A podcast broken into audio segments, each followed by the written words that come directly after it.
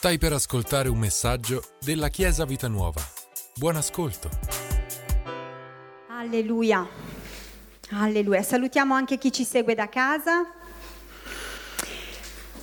Questa mattina porterò io il messaggio della parola, ma prima di, eh, di, portare il messaggio c'è una testimonianza direttamente collegata alla predicazione, quindi desidero che accogliamo con un applauso Sim. Vieni Sim.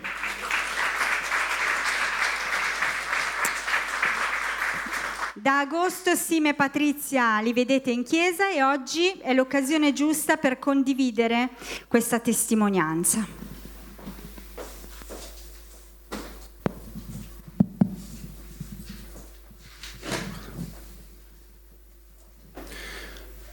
Goedemorgen geloofsgenoten. Questo era olandese. E uh, significato uh, qualcosa di buongiorno Chiesa. Grazie, grazie per darmi l'opportunità di presentarci, ma non solo questo.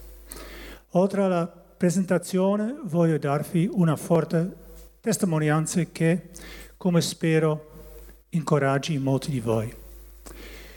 Ho chiesto a Dio di aiutarmi, aiutarmi a trovare le parole giuste e di darmi ispirazione. La prima parte l'ha già esuedita, si potrebbe dire, perché dove avrei potuto trovare una traduttrice migliore? Mia moglie Patrizia.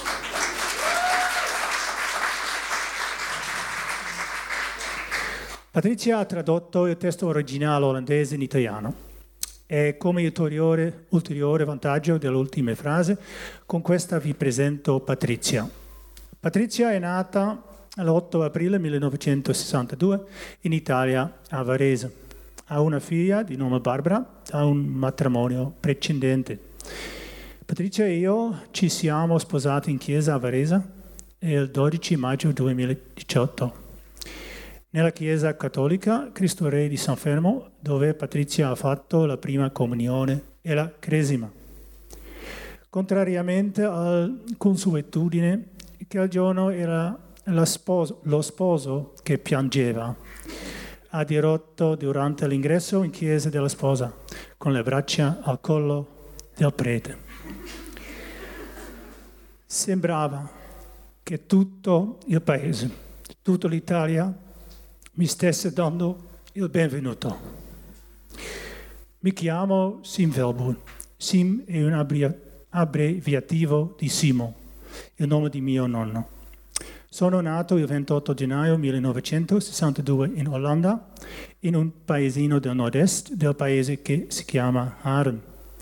I miei genitori venivano da un'altra parte dell'Olanda chiamata Frisia occidentale e quando io e mia sorella avevamo pochi anni siamo tornati nel loro paese di origine. E lì sono cresciuto nel paesino di Barsingerhorn. L'Olanda ha una particolarità. Il mio paese in realtà si chiama Paese Bassi, ma il fatto che sia gli olandesi che gli stranieri chiamino il nostro paese Olanda la dice lunga. Olanda in realtà è la regione del Molini a vento, del Dulipani, dei canali, dei prati a perdita d'occhio. In Olanda ci sono le dune, il mare, la spiaggia e il vento. L'Olanda è il paese dove il lunedì si può vedere chi verrà a trovarvi nel prossimo fine settimana. Il terreno è così piatto che li vedi già arrivare da lontano. È un scherzo di tedeschi. non, c'è, c'è meno, non c'è nemmeno una collinetta che ti nasconde la vista.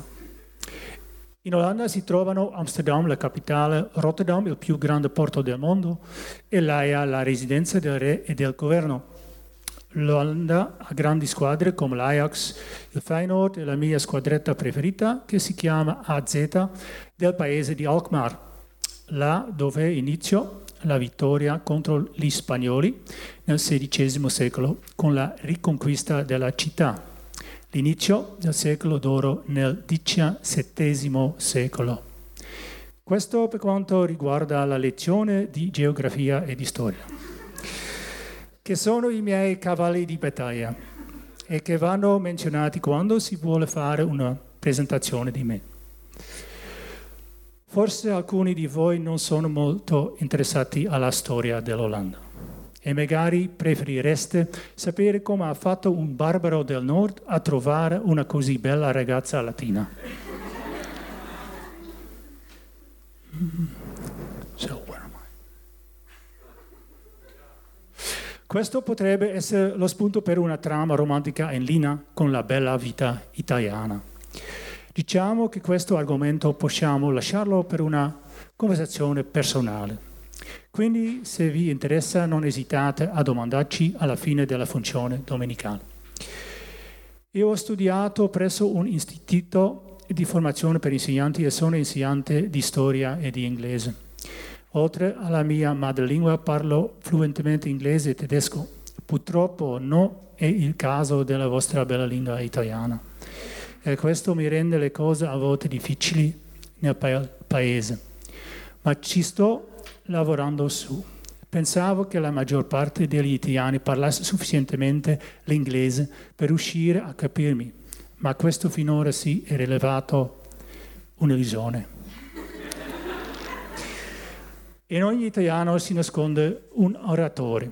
Vi piace parlare e lo fate molto e volentieri. Siete estremamente calorosi, amichevoli e comunicativi, ma parlate quasi solo la lingua, lingua che si adatta a queste caratteristiche, cioè italiano. Per cui sono io che devo adattarmi a questo.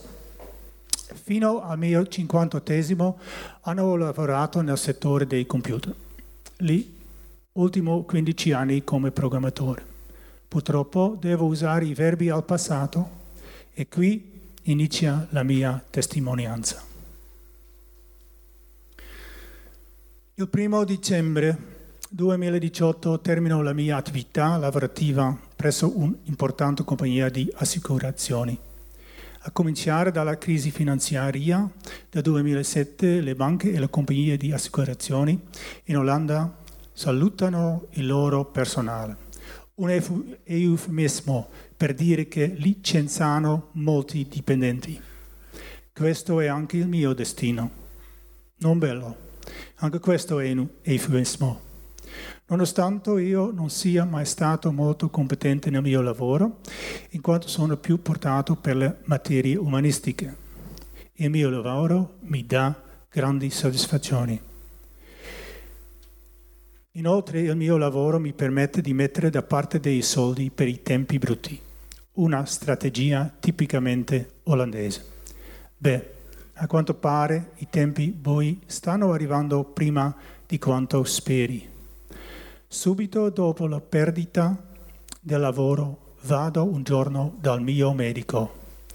Da mesi soffro di sintomi poco chiari. Urina che puzza, un peso che mi schiaccia il petto, dolore nelle ossa, stanchezza generale. Per farla breve, dopo l'esame dell'urina il medico suona l'allarme. Segue un lungo percorso fatto di esami su esami Immaginate sicuramente dove voglio arrivare con questo. Invece che una innocua infezione urologica, scoprono che ho il mieloma multiplo, un tumore del sangue, per il quale fino ad oggi non esiste nessuna medicina salvavita. Mi crolla il mondo addosso. In quel momento farei che la terra mi inghiottisse Ulteriori esami mostrano inoltre che ho una forma particolarmente aggressiva del mieloma multiplo. Bisogna intervenire in fretta. Dobbiamo disdire la nostra vacanza in Sicilia. Mi rivolgo a Dio, l'unico che potesse aiutarmi, l'unico che possa, possa fare un miracolo. Ma la situazione si aggrava. Venerdì 24 maggio 2019 I dottori confermano quello che ho già constatato io. Sangue nelle urine, un segno che i reni sono compromessi.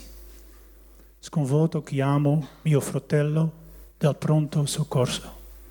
Non riesco più a nascondere la mia paura. Entrambi non riusciamo a parlare, piangiamo entrambi. Sono convinto che questa sia la fine. Le cure mediche proseguono.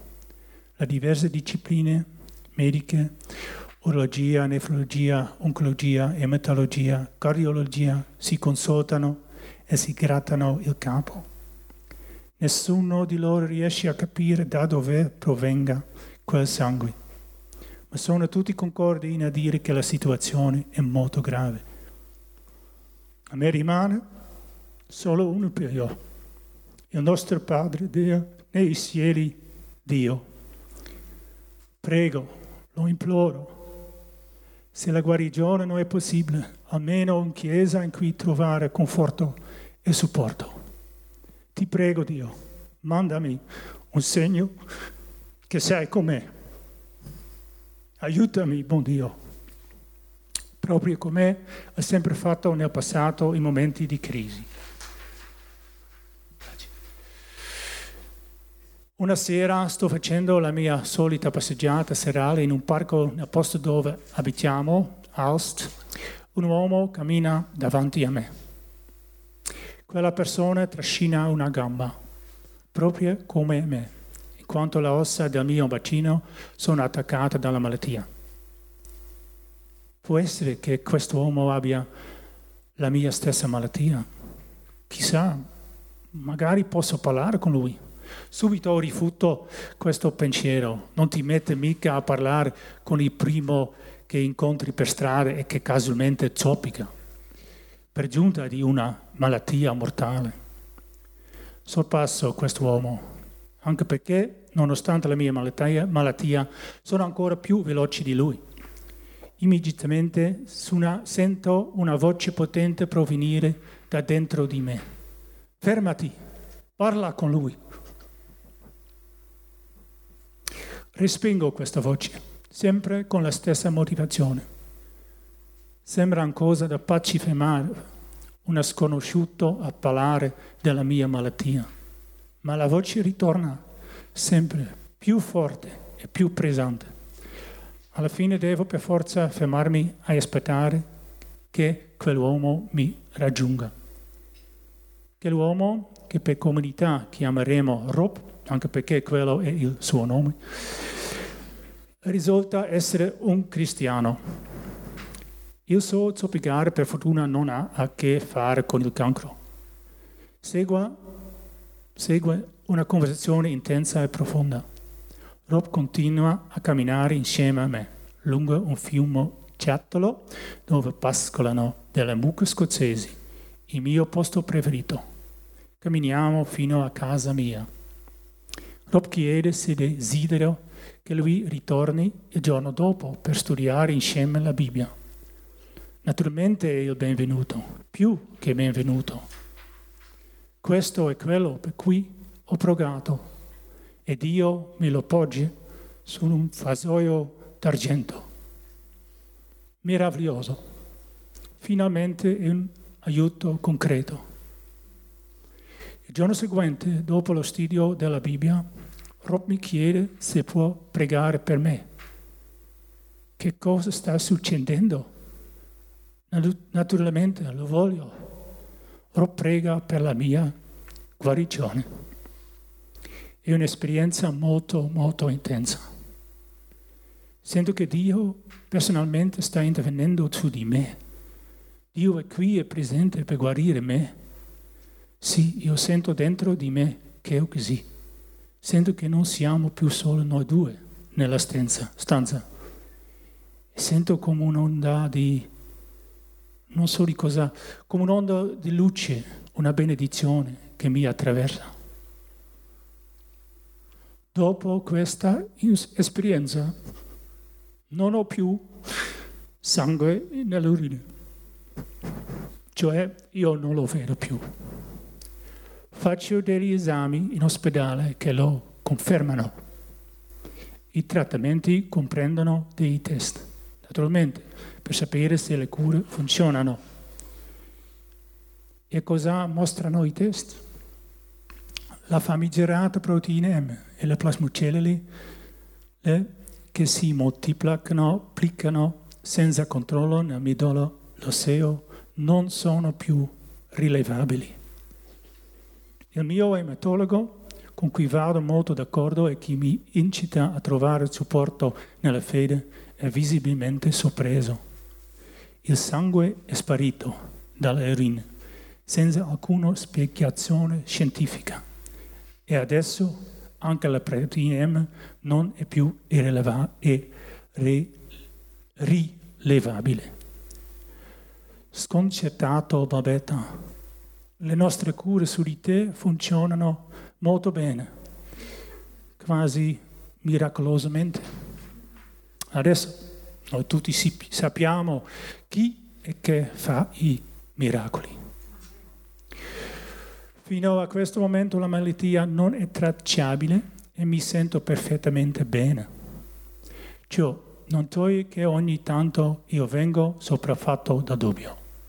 I dottori non possono dimostrare che la malattia è scomparsa. Si sa solamente che praticamente in tutti i casi la malattia ritorna dopo un certo periodo.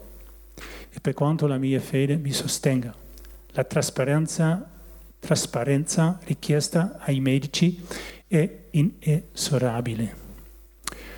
Non solo Dio ha usato Rob come mezzo per guarirmi, Dio lo ha anche usato per farmi entrare in una chiesa evangelica chiamata Crosspoint, una chiesa molto internazionale con molte persone provenienti dall'Africa e dai Caraibi, oltre che olandesi, da Burundi.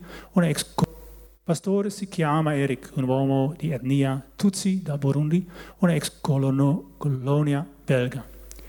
Lui e sua moglie Vanessa parlano quattro lingue ma dicono sempre che l'olandese è la lingua ufficiale per loro. Le funzioni di Crosspoint vengono messe su Facebook e vengono tradotte simultaneamente in inglese. Nel luglio 2021 vengo battezzato, un'esperienza molto speciale sotto molti punta, punti di vista. Per esempio, è la prima volta che Patrizia partecipa ad una funzione da vera cattolica le riesce difficile accettare alcune delle idee protestanti. Però nel giorno del battesimo del suo protetto, alcune donne hanno un senso di protezione verso il marito, sento che non può mancare. È visibilmente, è visibilmente emozionata. Oltre a scattare innumerevoli foto dell'evento, fa conoscenza con molte persone. Deve ammettere che la Chiesa evangelica non è così male come pensava. Al contrario, sono tutte persone aperte e socievoli. E questo è uno dei motivi per cui ogni domenica viene con me in questa Chiesa, che nel frattempo sentiamo essere la nostra Chiesa. Grazie. Anche se Patrizia continua ad avere problemi con il fatto che nella Chiesa evangelica non c'è spazio per la Madonna e per Padre Pio.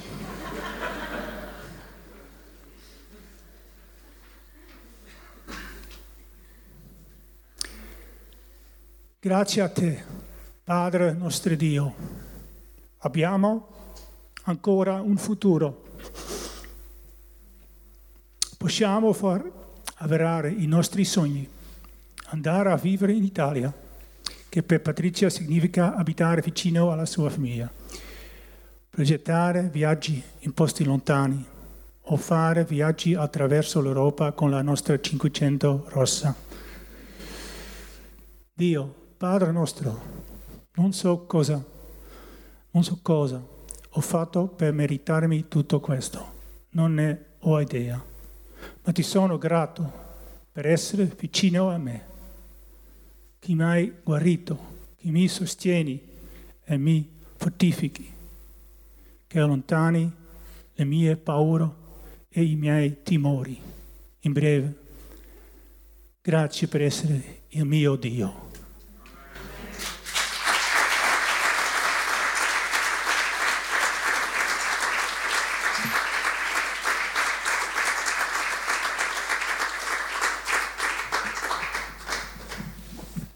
Grazie a Sim, grazie per la sua testimonianza, credo che tutti abbiamo beneficiato di, di queste parole di quello che lui ha raccontato. Grazie veramente, l'abbiamo ringraziato anche prima perché lui sono ferm- naturalmente sono stati presenti anche al primo incontro perché il messaggio di oggi è direttamente collegato a quello che, che lui ha condiviso.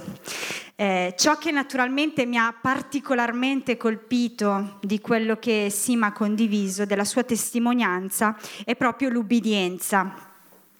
L'ubbidienza che a che fare anche con la guarigione. L'argomento dell'ubbidienza ha a che fare anche con la guarigione. Noi lo sappiamo che Dio opera come vuole, Lui fa le cose come vuole Lui.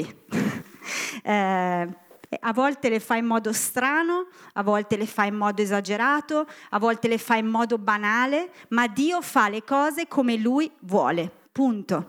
E in questo caso, eh, nella vita di Sim, eh, ad un certo punto lui ha sentito di dover parlare con una persona, con una persona sconosciuta. Dio ha utilizzato questo modo per far arrivare Sim alla guarigione. E lui ad un certo punto ha dovuto fare una scelta, quella di ubbidire, di ubbidire a quella voce dentro di lui. Dio opera come vuole. Dio vuole guarirci, lo ins- l'abbiamo insegnato tante volte e lo continuiamo a insegnare. La sua volontà è che noi siamo sani, che stiamo bene, che Dio vuole guarirci, ma Dio lo fa come vuole, non come voglio io, non come vuoi tu, ma come lo vuole Lui. Dio si può usare di qualsiasi cosa, di qualsiasi mezzo, di qualsiasi persona per portare guarigione nella nostra vita e noi dobbiamo conoscere come Dio opera. Dobbiamo essere aperti a come Dio opera.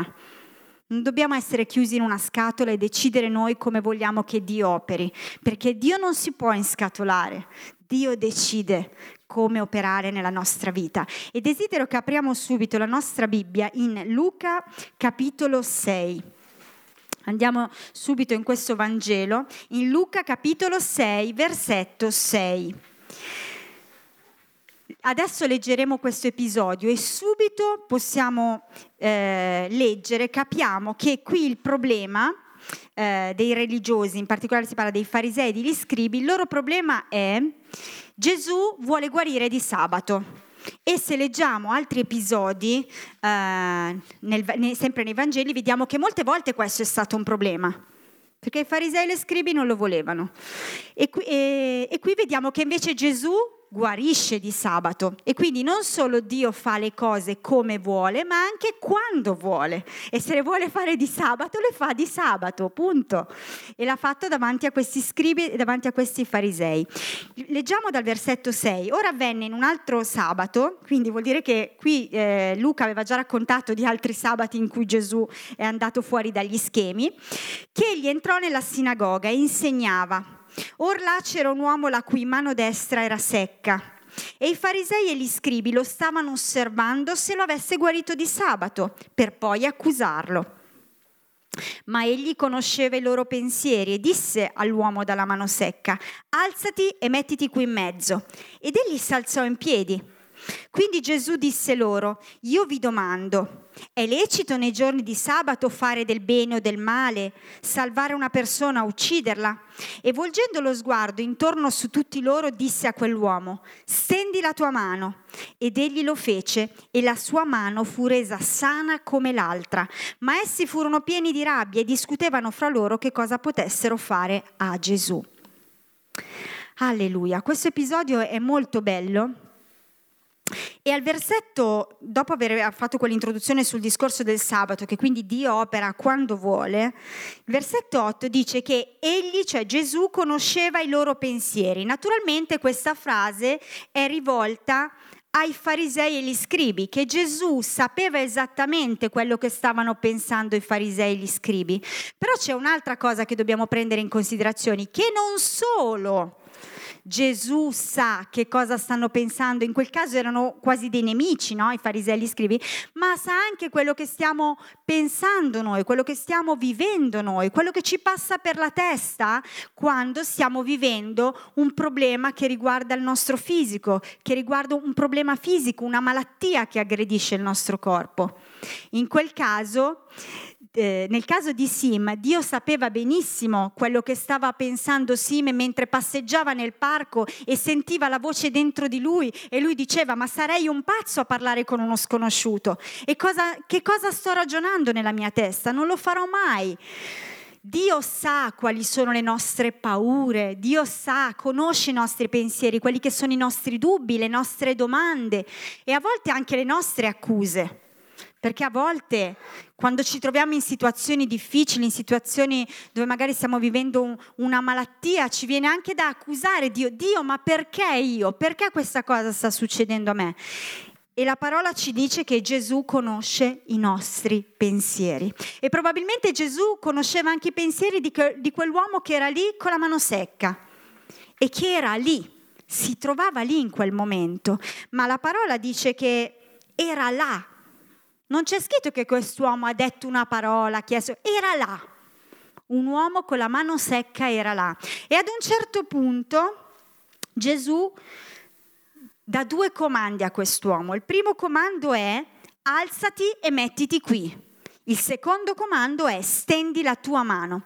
Allora Gesù vede un uomo che ha un problema fisico, non prega per lui, non gli chiede neanche se può pregare per lui, ma la prima cosa che gli dice è alzati e mettiti qui. Pensate che quest'uomo non abbia avuto dei dubbi nella sua testa? I farisei e gli scribi sono lì per, per, attaccare Gesù e Gesù lo fa alzare davanti a tutti e lo fa mettere davanti a tutti, come in classe, no? quando tu non sei preparato e ti devono interrogare davanti a tutti quest'uomo avrà detto adesso cosa mi faranno? Cosa faranno a me? Cosa c'entro io in tutta questa storia? Alzati e mettiti qui. E vediamo che quell'uomo si alza e va lì in mezzo. E ad un certo punto Gesù ancora non prega per lui, ma semplicemente gli dice stendi la tua mano. E lui stende la sua mano. E la parola dice che lui viene immediatamente guarito. Amen non è stata una preghiera in questo caso, ma sono stati due atti di ubbidienza. Due atti di ubbidienza. Gesù ha dato dei comandi precisi e quest'uomo ha ubbidito. Ha ubbidito a quei comandi e grazie a quell'ubbidienza ha trovato la guarigione, la risposta che stava cercando. Meraviglioso questa, questo, questo passo. Dio guarisce quando vuole e come vuole. Può guarire attraverso una preghiera, può, attra- può, guarire mentre tu leggi la parola, può guarire mentre lodi Dio, può guarire attraverso una persona che viene da tempo nelle mani per te, può guarire attraverso un atto di ubbidienza. Dio ti può chiedere di fare qualcosa che porterà guarigione nella tua vita. Guarigione nella tua vita. E quindi se Sim non avesse preso coraggio e quindi non avesse parlato con quell'uomo? Forse Dio avrebbe cercato di parlargli in un altro modo, in un'altra occasione. Ma Sim poteva anche quella volta dire no, è una pazzia, cosa mi sta chiedendo Dio di fare? Invece no, ha scelto di ubbidire. Quell'ubbidienza l'ha portato vicino alla persona che Dio aveva scelto per portare guarigione nella sua vita. Quello è stato il suo modo per portarlo vicino alla persona che, della quale Dio voleva usarsi in quel momento. Quando Dio ci chiede di fare qualcosa, fallo, facciamolo, fidiamoci di Lui, fidiamoci di Lui. Amen? Fidiamoci di Lui. Andate qualche pagina avanti, in Luca capitolo 17 c'è un altro episodio.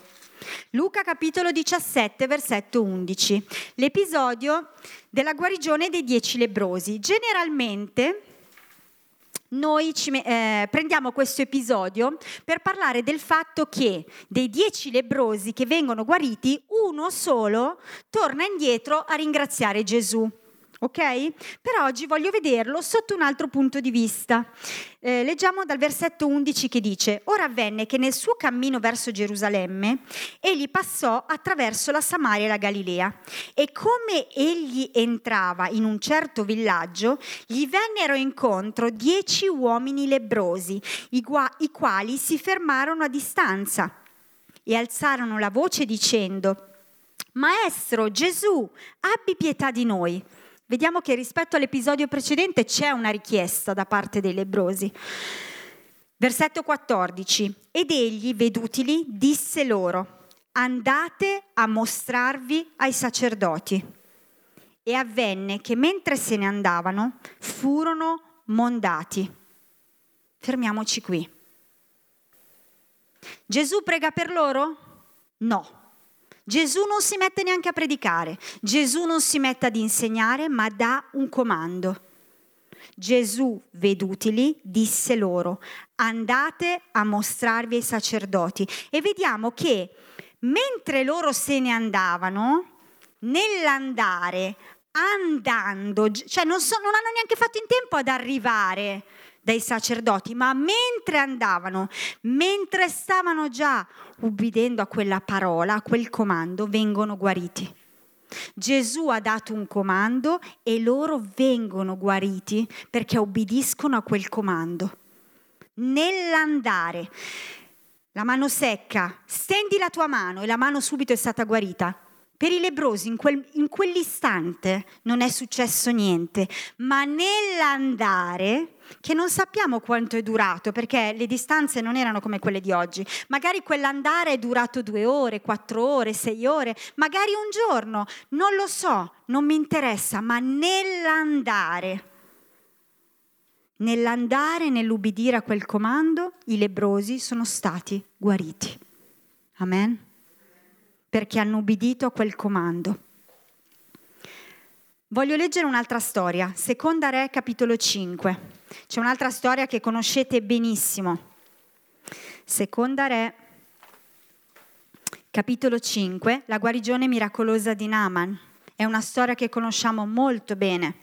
Il versetto 1 dice che Naaman capo dell'esercito del re di Siria, era un uomo grande e altamente stimato agli occhi del suo Signore, perché per mezzo suo l'Eterno aveva dato vittoria alla Siria. Ma quest'uomo, forte e valoroso, era lebroso.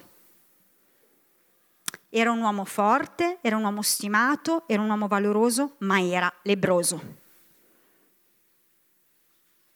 Qui non c'entra a quale categoria appartieni, la malattia vuole distruggere l'uomo, il diavolo, l'obiettivo del diavolo con la malattia è distruggere gli uomini, far soffrire l'uomo. E anche se era altamente stimato, valoroso, aveva conquistato e fatto, la malattia l'aveva colpito. Ma nella sua casa c'era una fanciulla. Versetto 3. Questa fanciulla era al servizio della moglie, ehm, della moglie di Naaman. Ella disse alla sua padrona, se il mio Signore potesse andare dal profeta che è in Samaria, certamente egli lo libererebbe dalla sua lebbra. Così Naaman andò dal suo Signore e gli riferì la cosa dicendo la fanciulla del paese di, eh, del paese di Israele ha detto così e così. Allora il re di Siria gli dice vai pure, vai. E c'è tutta la storia che lui va, eccetera, quando Eliseo arriva da Eliseo.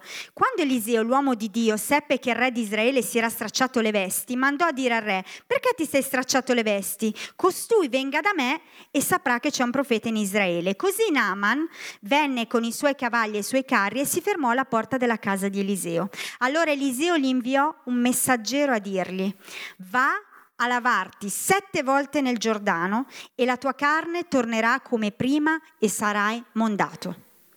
E Naaman, ma Naaman si adirò e se ne andò.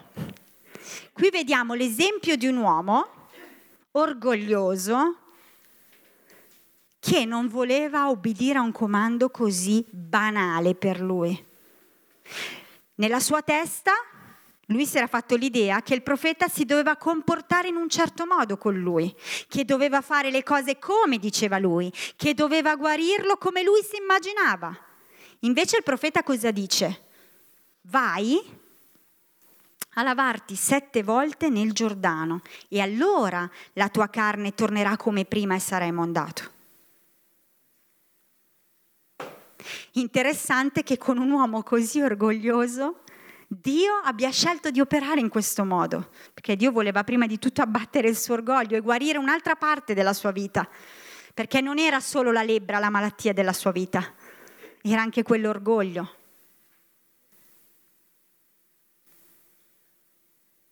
E vediamo che quindi lui si arrabbia e se ne va, fino a quando, eh, al versetto 13, ma i suoi servi gli si avvicinarono e gli parlarono dicendo, a volte, a volte quando noi ci intestardiamo su qualcosa, ci sono dei fratelli che vengono e cercano di farti ragionare. Padre mio, se il profeta ti avesse ordinato una grande cosa, non l'avresti fatta. Tanto più ora che ti ha detto lavati e sarai mondato, cioè gli stanno dicendo, se ti avesse chiesto di andare a combattere, fa- tu saresti andato. È possibile che ti- Dio ti ha chiesto, il profeta ti ha chiesto di fare una sciocchezza, una cosa così semplice e tu non la vuoi fare? Perché ti ostini a non ubbidire a questa parola? Gli stavano dicendo i suoi servi. Versetto 14, allora egli scese e si immerse sette volte nel Giordano, secondo la parola dell'uomo di Dio. La sua carne tornò come la carne di un piccolo fanciullo e fu mondato. Ubbidienza. Una parola.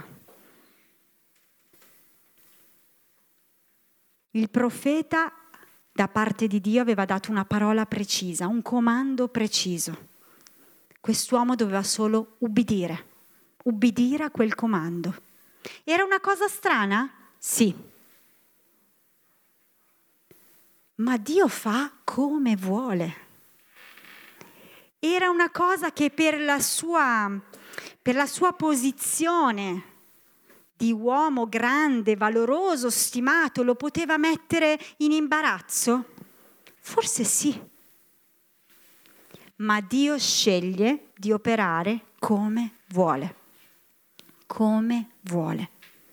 Voglio leggervi eh, un passo di un libro che ho già nominato qualche domenica fa durante l'offerta, La pazzia del sacrificio di Nick Ripken. Voglio leggervi queste due frasi che lui scrive. Dice, questo Dio sceglie di operare in modi che semplicemente non comprendiamo e farà tutto ciò che è necessario per raggiungere il suo scopo. A volte le sue vie sono insolite, a volte insensate. Dio ama la disponibilità all'ubbidienza. Dio è sempre alla ricerca di persone disposte a fare un passo con Lui, anche se quel passo è insensato, anche se comporta un costo elevato e anche se è qualcosa che la maggioranza delle persone non farebbe. A volte il nostro desiderio di ulteriori dettagli ci impedisce di ubbidire a Dio e ci fa perdere ciò che Dio ha in mente per noi. Dio farà tutto ciò che è necessario per raggiungere il suo scopo. Dio vuole guarirci e Dio farà tutto il necessario per raggiungere il, tuo, il, nostro, il, il suo scopo, che è la guarigione. A volte la pietra d'inciampo siamo noi stessi, che vogliamo che Dio operi secondo quello che noi ci siamo prefissati nella nostra testa. Sapete, questo è anche un atteggiamento gli uni verso gli altri.